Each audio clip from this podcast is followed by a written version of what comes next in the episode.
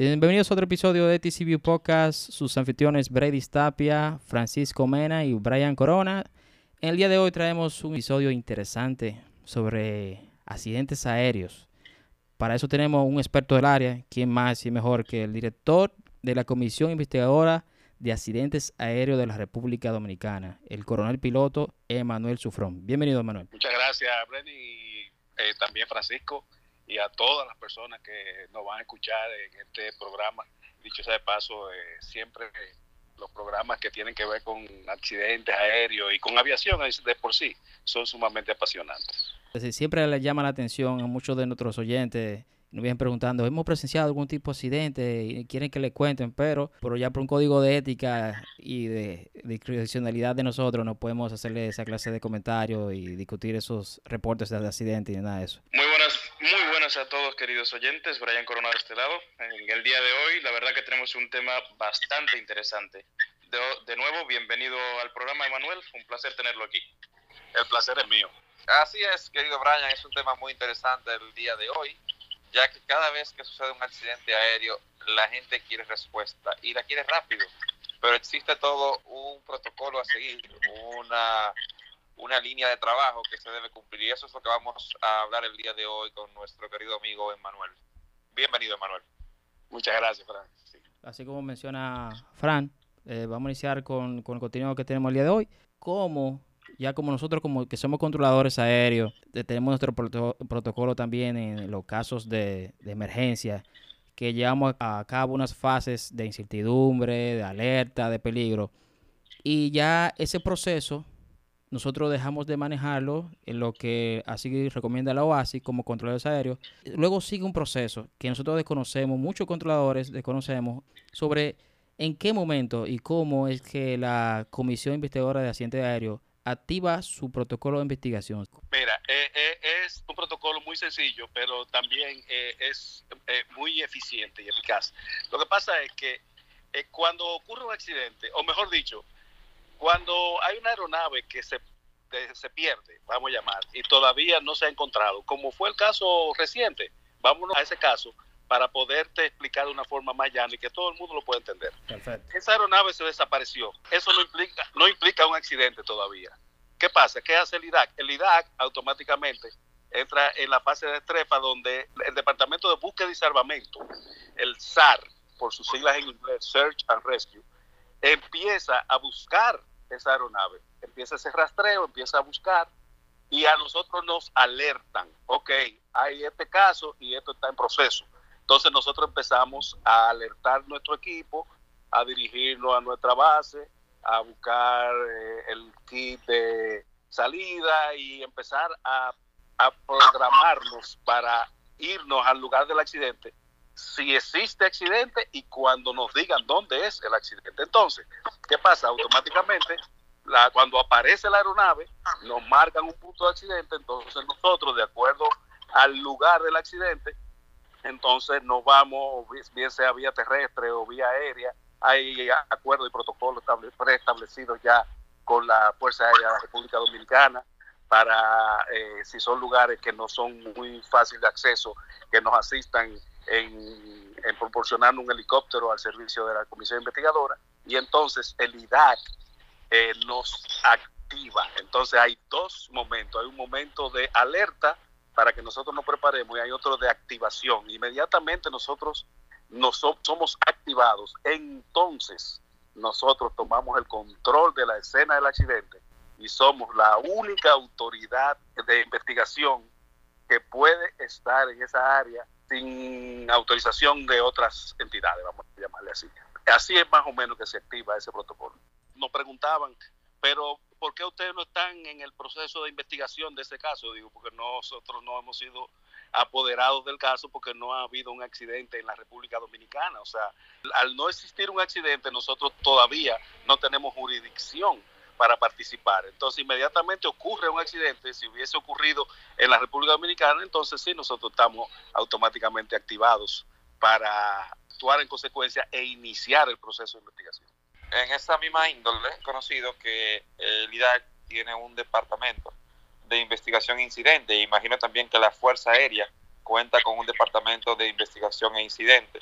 Entonces, esas otras entidades que manejan el tema de la investigación de un, de un incidente o accidente aéreo, ¿qué papel juegan ellas en cuanto a, a un accidente que ocurra? La única entidad de investigación de accidentes aéreos es la Comisión Investigadora de Accidentes Aéreos. Nosotros somos para investigar accidentes aéreos aeronaves civiles. Las Fuerzas Armadas tienen sus propios eh, organismos de seguridad aérea que hacen la investigación de sus accidentes o incidentes internos en las mismas fuerzas aéreas, Fuerza Aérea, Ejército, Marina, cualquier institución armada. Eh, nosotros no tenemos nada que ver con esas investigaciones. Y el LIDAC realiza las investigaciones de los incidentes leves. Ah, nosotros hacemos investigación de incidentes graves y accidentes. Entonces, eh, cuando son incidentes leves, el IDAC hace la investigación y emite el informe. Cualquier otra institución, de acuerdo a la ley 491-06, cualquier otra institución que tenga un, interés en realizar una investigación paralela debe tener la anuencia de la Comisión Investigadora de Accidentes y puede hacerlo. Por ejemplo, vamos a imaginar que estamos eh, investigando que ese accidente tiene pasajeros ilegales, podríamos decir. Bueno, pues entonces la, Dirección Nacional de Migración va a hacer una investigación para ver cómo llegaron esos pasajeros ilegales hasta el avión.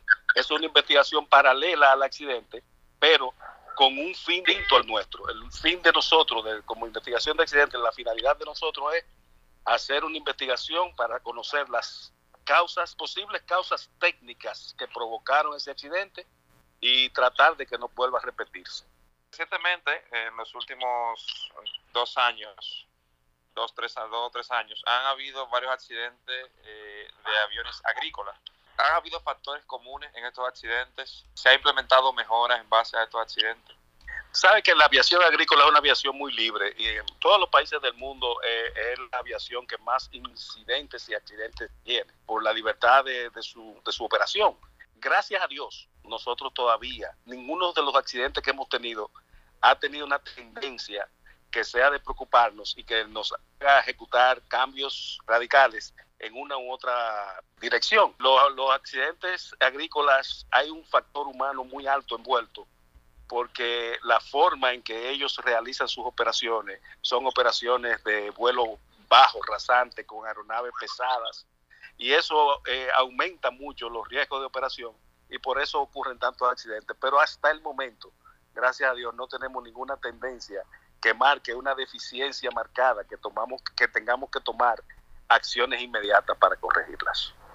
¿Cada qué tiempo, o sea, luego de, de ocurrir un accidente, qué tiempo tiene la CIA para publicar el informe? No existe un tiempo establecido. Nosotros eh, estamos promediando alrededor de entre 11 y 13 meses para publicación, pero no existe un tiempo establecido.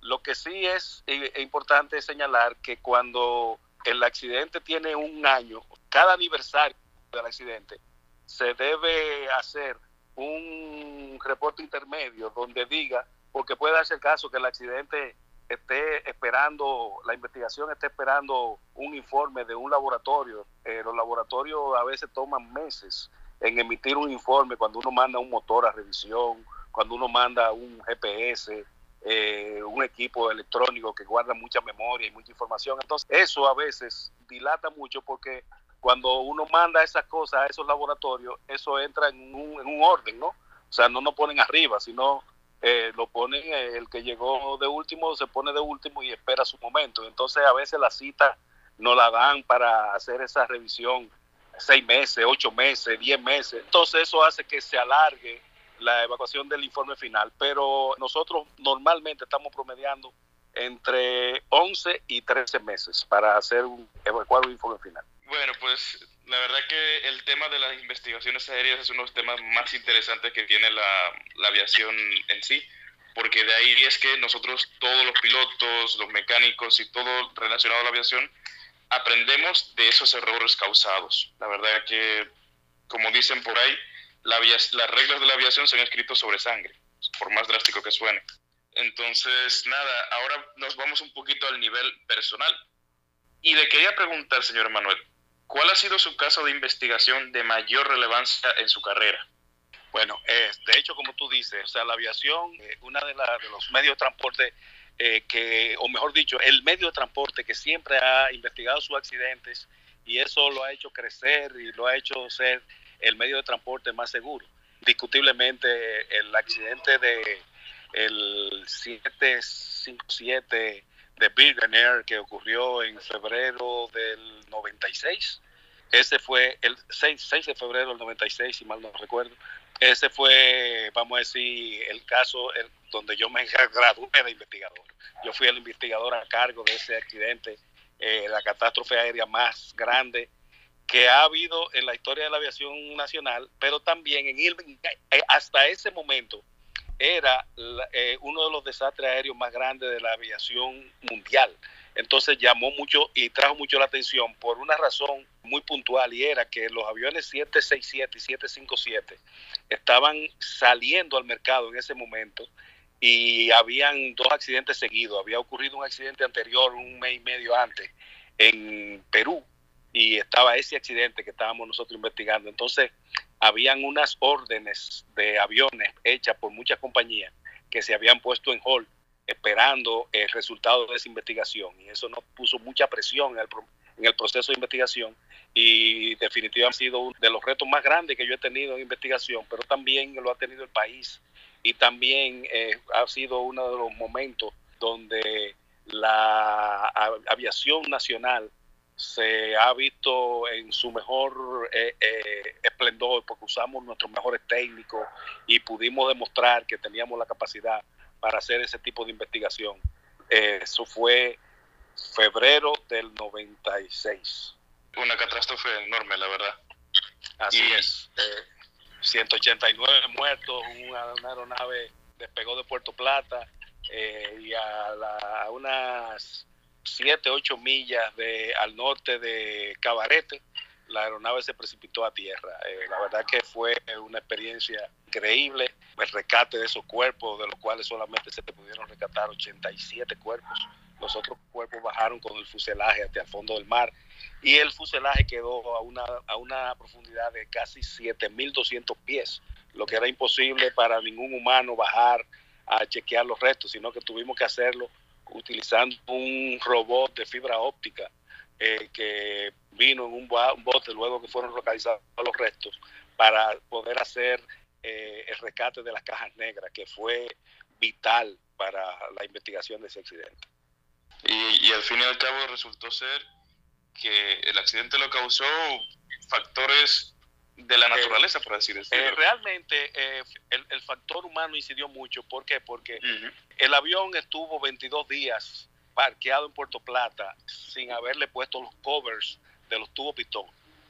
Y entonces se retornó a servicio sin hacerle una prueba pitón estática. Eso significó que ellos no pudieron darse cuenta de que había uno de los tubos pitón que estaba bloqueado con un, nido que hacen unas avispas de que le llaman eh, avispa albañil. Y entonces eh, le hizo, hizo un nido en esa entrada del tubo pitó y tapó, obstruyó ese sistema completo. Entonces ellos cuando se fueron al aire, se fueron con uno de los instrumentos indicando erróneamente y esa diferencia de velocidades que tenían en uno y otro instrumento provocó una serie de eventos que dieron al traste con ese accidente. Entonces hay, hay, un, factor humano bastante pronunciado en ese accidente. Factor humano un factor que va a estar presente en la mayoría de los accidentes porque desde la concepción hasta la operación de, de una aeronave, el hombre está envuelto. Entonces es lógico que el factor humano tenga, vamos a decir, una preponderancia al momento de los accidentes también, porque es quien, quien lo construye, es quien lo diseña, es quien lo opera, es quien le da mantenimiento, todo eso es humano. Entonces el factor humano juega un 80% de todo lo que pasa ahí. Ya la parte mecánica es el 20% restante que es el que hace que el avión se mantenga en el aire, etcétera, etcétera. Pero por, eso, por eso el factor humano es tan, tan está tan presente en los accidentes. La gente dice, ah, pero es que de una vez le echan la culpa a los pilotos, a los pilotos. No, no es eso. Es que el, el factor humano es siempre va a estar muy presente en un accidente. Y prácticamente los accidentes aéreos, quienes están más cerca de los accidentes son los propios pilotos. Entonces, por eso de una vez se presume que pueden haber sido los pilotos. Es, algo normal, prácticamente. es una incidencia, porque vuelvo y te digo, o sea, eh, eh, somos humanos, tenemos eh, derecho a, a, errar, errar de humanos. Nuestro papel nunca es señalar culpables, nuestro papel es encontrar cuáles fueron las causas para poder tratar de que no se, se repita, o sea, evitar la, la recurrencia en ese tipo de casos. Lamentablemente podríamos decir que, podríamos, no, aseguramos que el, factor más común en la mayoría de los accidentes siempre es el, factor humano, entonces. Así es, y seguirá siendo así. Varios de nuestros seguidores se preguntaban y muchos de ellos se interesaron por el tema de la formación para ser investigador. ¿cómo sería o cuál es el proceso que usted recomienda ahí o los requisitos para ser investigador aéreo en República Dominicana? Nosotros, como requisitos, si es en el área de operaciones, eh, que sea eh, tenga una licencia de piloto comercial o superior, eh, si es en el área de mantenimiento de técnica, que tenga una licencia de, mecánica, también en el área técnica, controladores aéreos, que tenga una experiencia como control de tránsito aéreo, puertos internacionales, de, aeródromos. si se va al área de factores humanos, entonces ahí ya es un poquito más complejo porque en el área de factores humanos estamos eh, utilizando médicos aeromédicos que, eh, que, tengan una especialidad en aeromedicina. Pero todo eso, si es para estar trabajando con nosotros, la Comisión de Investigación está sujeto a la habilidad o, la, o necesidades que se nos van presentando. Nosotros actualmente estamos eh, elaborando un proyecto de crecimiento porque nos interesa que en cada aeropuerto internacional haya un representante de la Comisión de Investigación de Accidentes y ya en el transcurso del año que mejor dicho, ya el nuevo gobierno empieza, entonces vamos a llamar a concurso con las especificaciones necesarias para poder tener un representante en Santiago, un representante en Samaná, en La Romana, en Punta Cana, cuestión de que pueda llegar de una forma expedita a cualquier área del accidente y pueda salvarnos a nosotros de una manera mucho mejor lo que llama la escena del accidente, que la escena del accidente, mientras menos manoseada nosotros la encontramos, pues para nosotros es más fácil poder iniciar una investigación y levantar una cantidad de evidencia necesaria para nosotros poder llegar a dar un veredicto aproximado de qué pudo haber pasado en un accidente aéreo. Muchas gracias por la explicación ya tienen las respuestas, muchachos, de lo que hicieron su pregunta por la página de Instagram, en las diferentes redes sociales de nosotros. Esta respuesta eh, especializada en una área de la aviación, ya sea piloto, controlador, mecánico, mantenimiento. Y ya la parte de investigación, que está en desarrollo ahora, como según usted dice, está un plan de desarrollo que va a necesitar más personal para asignarlos a su aeropuerto. Será, será avisado eh, eh, por, por la eh, periódico y por nuestra página y la página ligada a la aviación para que la mayor cantidad de jóvenes eh, eh, se dé cita y pueda concursar. Así mismo como nosotros tuvimos nuestra oportunidad. Yo, yo soy un resultante de un concurso. O sea, yo concursé para esta posición. Todos los miembros de la Comisión de Investigación de Accidentes hemos ido por concurso. O sea, hemos depositado nuestro currículum y hemos competido con otra persona con currículos similares y hemos obtenido la de ganar. Entonces, nosotros queremos que sea así, o sea, que, no sea, como dicen, por llavadura, sino que sea eh, por su capacidad, por su, su deseo y que pueda eh, pasar y medirse con la misma vara junto con otras personas similares para que sea, como dicen, que gane el mejor. Ese sería el panorama ideal que debería existir en todas las instituciones que sea así por, por concurso y que todos libremente participen. Así es, eh, la Comisión de Investigación de Accidentes completa, desde su cabeza, que soy yo hasta ahora, eh, hasta el investigador eh, auxiliar más pequeño, hemos sido seleccionados por concurso del Ministerio de la Administración Pública. Bueno, espero que hayan contestado todas sus preguntas. Agradeciendo nuevamente al señor Emanuel Sufrón un investigador altamente capacitado y que está a cargo de la Comisión de Investigación de Accidentes Aéreos de la República Dominicana. Qué bueno que personas técnicas capacitadas sean las que nos representen ese tipo de instituciones que son tan delicadas y de seguridad nacional. Agradeciendo por su tiempo. Muchachos se despiden también, Fran y Brian. Eh, Pues nada, pues muchas gracias por sintonizarnos y muchas gracias de nuevo al, al señor Emanuel Sufrón, que ha sido uno de los, de los episodios más interesantes hasta ahora.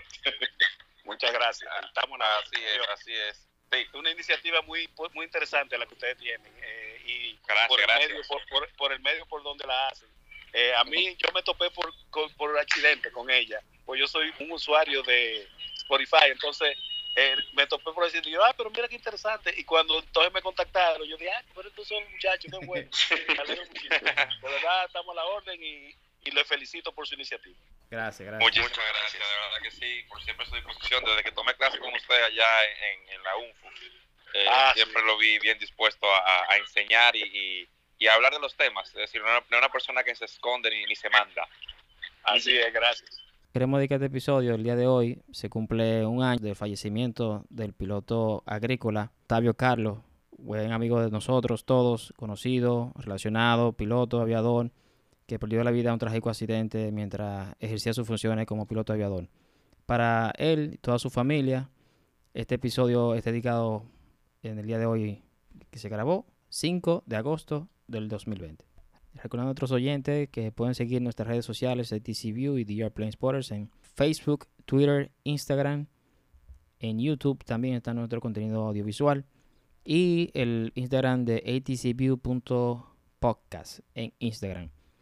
Recuerden leer nuestros artículos en el blog de atcview.wordpress.com. Hay artículos nuevos con temas diversos, seguridad operacional y temas de intrusión práctica en el puesto de trabajo. Muchas gracias por escuchar. Hasta la vuelta.